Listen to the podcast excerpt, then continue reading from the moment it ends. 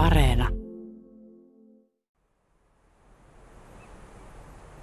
Sä oot tehnyt tämmöisen lasten luontokoulun sosiaaliseen mediaan. Löytyy Facebookista ja YouTubesta, missä annetaan neuvoja ja kerrotaan siis eläimistä. Mä katoin sen jakso, missä oli sisiliskosta aika paljon tarinaa. Se oli hauska.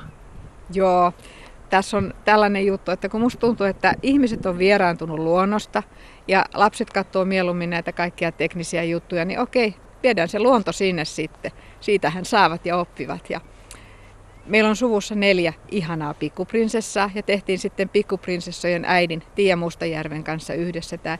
Eli Tiia hoitaa sen editoinnin ja mä tuotan ne kuvat suurin piirtein. Tieltä voidaan ottaa avustavia kuvia ja mä teen tarinat ja puhun ne ja siinä se sitten on. Niin tämä on tämmöistä tyylikästä pientä opetusta, mutta sitten ihan hauskoilla ehdoilla, että luonnontiedon edistämistä. Joo, ja sitten nimenomaan se, että on paljon asioita luonnossa, mitä aikuisetkaan ei tiedä. Että esimerkiksi tästä sisilisko-jutusta just tuli, niin ihan yksi yli 70 mies sanoi, että kyllä, tässä oli hänellekin paljon uutta asiaa. Niin, mutta kukas niitä lapsille opettaa, jos koulussa on aika vähän lajituntemusta ja sitten kuitenkin eihän se riitä, että tietää, että toi on sammakko, vaan pitäisi tietää aika paljon, mitä sammakon elämään kuuluu ja millaisia sammakoita on. Onko tämä nyt ollut niin korona-ajan idea vai oletko pidempään miettinyt, että voisi tehdä tälle itsekin ihan, ihan ohessa vai se, että nyt kun ei välttämättä kaikki ole koulussa, että pääsee tästäkin niin katsoa tai kuuntelemaan ja lukemaan sun, sun juttuja, niin tulee sitä myöten niin tähän hieman surulliseen kevääseen tämä? No sanotaan, että mussa asuu pieni luonnonsuojelija ja sitten vähän tämmöistä opettaja-omaisuutta, ominaisuutta, että pitäisi kertoa ihmisille ja sitten kun ne tietää enempi, ne kiinnostuu siitä ja sitten niin annetaan arvoa luonnolle enempi ja ymmärretään, miten se toimii ja mitä kaikkea hienoa mekaniikkaa siinä on. Mutta onko se erilaista tehdä, että jos ajattelee kohderyhmää, että päättää, aloit tekee niin kuin lapsille tai nuorille, niin tuleeko siinä itsellä semmoisia pieniä vaikeuksia, että sopiiko tämä keski-ikäiselle, aikuiselle tai jopa vanhukselle. Että miten sä näet ne erot, että miten vastaanottavaisia ihmiset on, tai vaikka puhetyylissä? No, jos tekee lapsille, niin sanotaan, että lapsissa on tulevaisuus monessa jutussa. Ja totta kai se sananvalinnat pitää olla sellaiset, lauseet pitää olla helppoja ja käsitteet pitää olla sellaisia, että lapset ymmärtää. Ne ei voi ehkä puhua ihan samoilla käsitteillä kuin mitä tekisi aikuisten kanssa. Mutta kyllä sitä aikuiset ihan samalla tavalla, niin jos sen lapsen omaisen puhetyylin sieltä karsii pois, niin asiathan on fakta. Musta se oli aika kiva, mä kuuntelin sitä, kun sisilisko vaaran uhatessa tiputtaa hännää. Toisaalta se on kauhean tärkeä, kun se on ravintovara syksylle ja tällaista. Että tosiaan tietoa on paljon, mutta se, että miten se pystyy kertomaan myös sillä lailla aika kauniisti, vaikka voi olla tilanne aika tiukka, että jos syksyllä saalistajat tulee ja jos itse sisilisko pelastuu, mutta häntä lähtee, niin todennäköisesti niin elämä ei välttämättä kuitenkaan jatku. Se on ihan totta ja aika paljon näissä kuitenkin näissä tarinoissa niin tarvitaan kuvia.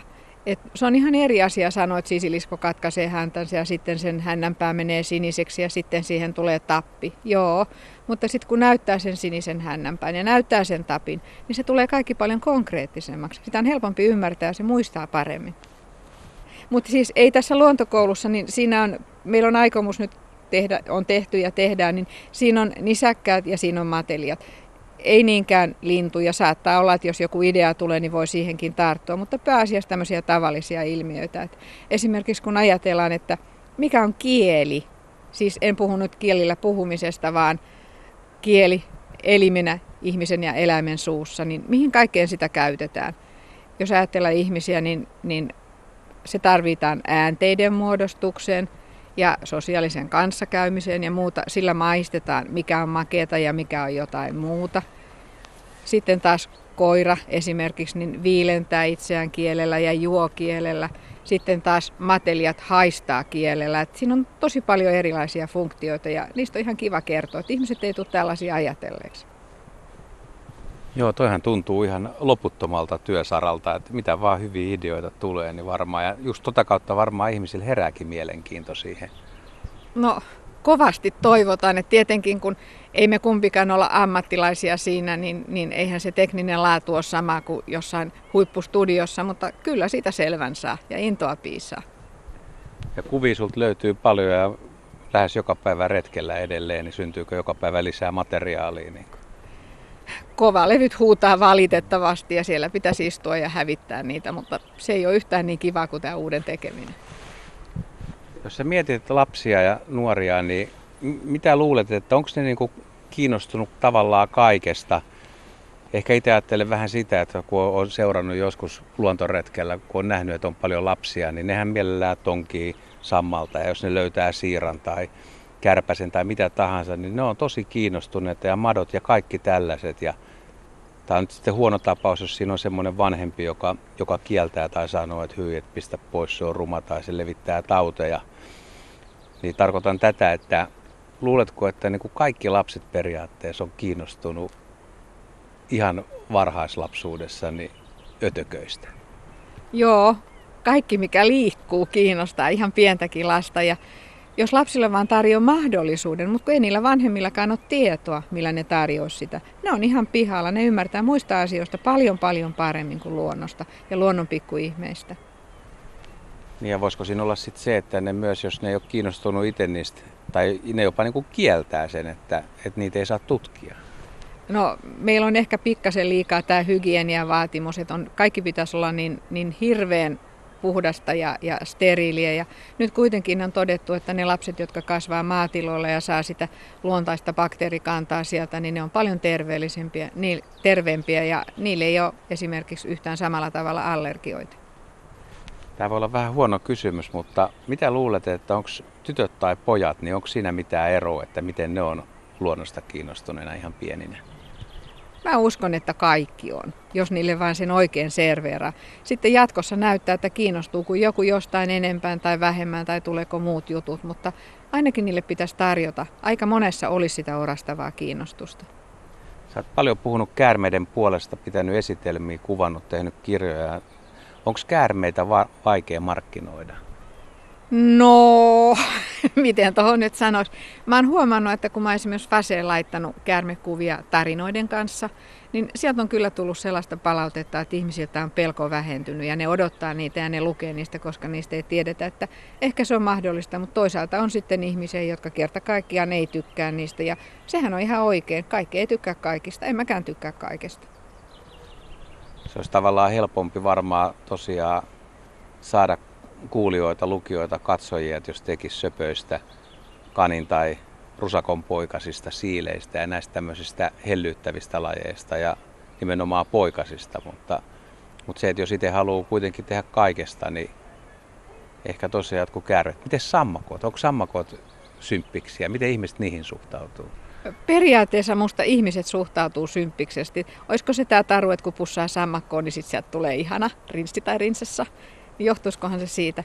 Mutta eihän tämä meidän niin kuin luontokoulu, niin eihän se ollenkaan keskity pelkästään matelioihin, että kyllä siellä on tosi paljon muutakin, mutta ne on yksi osa sitä. Ja ehkä kaikkein se osa, mistä ihmiset tietää kaikkein vähiten. Kuinka monta osaa aiot tehdä? Ei osaa sanoa monta osaa, mutta kyllä niitä nyt tehdään. Jatkuuko sitten syksyllä, että tulee, niin kuin, että tämä on monivuotinen projekti? Öö, en mä tohonkaan osaa sitoutua, mutta saattaa hyvin käydä näin. Sitten meillä on niin kuin sellainen ajatus tässä ainakin näissä ensimmäisissä, että me liitetään siihen joku tehtävä. Että lapset voi piirtää ja sitten niitä piirustuksia voi lähettää sinne Instagramiin tai Faseen, laitetaan esille ja sitten lapsen ikä ja lapsen nimi siinä, niin musta tuntuu, että sekin vähän kannustaisi lapsia, että onhan se hienoa nähdä oma piirroksensa. Ja nyt oli ihan yksi pikkutyttö esimerkiksi tästä sisiliskohommasta, niin oli piirtänyt, se oli muuten värittä, mutta siinä oli sininen häntä, koska se oli ruvennut parantumaan. Suomalaiset on aika kovaa kalastuskansaa. Oletko suunnitellut mikä, mikä voisi liittyä kaloihin? Tai jos mä antaisin sulle tehtävää, että sun on pakko tehdä joku kaloihin liittyvä juttu, niin millainen se voisi olla? No ensin mä sukeltaisin mun ison kalakirjaan ainakin. Kaloista tiedän aika vähän, mutta hei, onhan mä niin kuvannut, kun rantakäärme syö kaloja, niin siellä on ollut aika monta kalaa. Erilaisia lajeja, että ehkä mä siitä pääsisin, mutta sitten varmaan täytyisi miettiä sitä kalan fysiologiaa ja lisääntymistä ja vihollista ja ehkä siitä voisi tulla, mutta vaatisi aika paljon työtä. Mutta toisaalta niin sähän voisit tehdä noista rantaviivan kaloista, just niistä, mitkä piilottelee kivien alla, kivinilkat, simput ja tällaiset, ja mitä tosiaan esimerkiksi käärmeet saalistaa, niin ottaa jonkun semmoisen ryhmän, rakkolevä ryhmän tuosta hyvästä rannasta, mikä syvenee, niin mitä siellä tapahtuu. Ja mitä sä näet periaatteessa kalliolta, mitä sä et näe?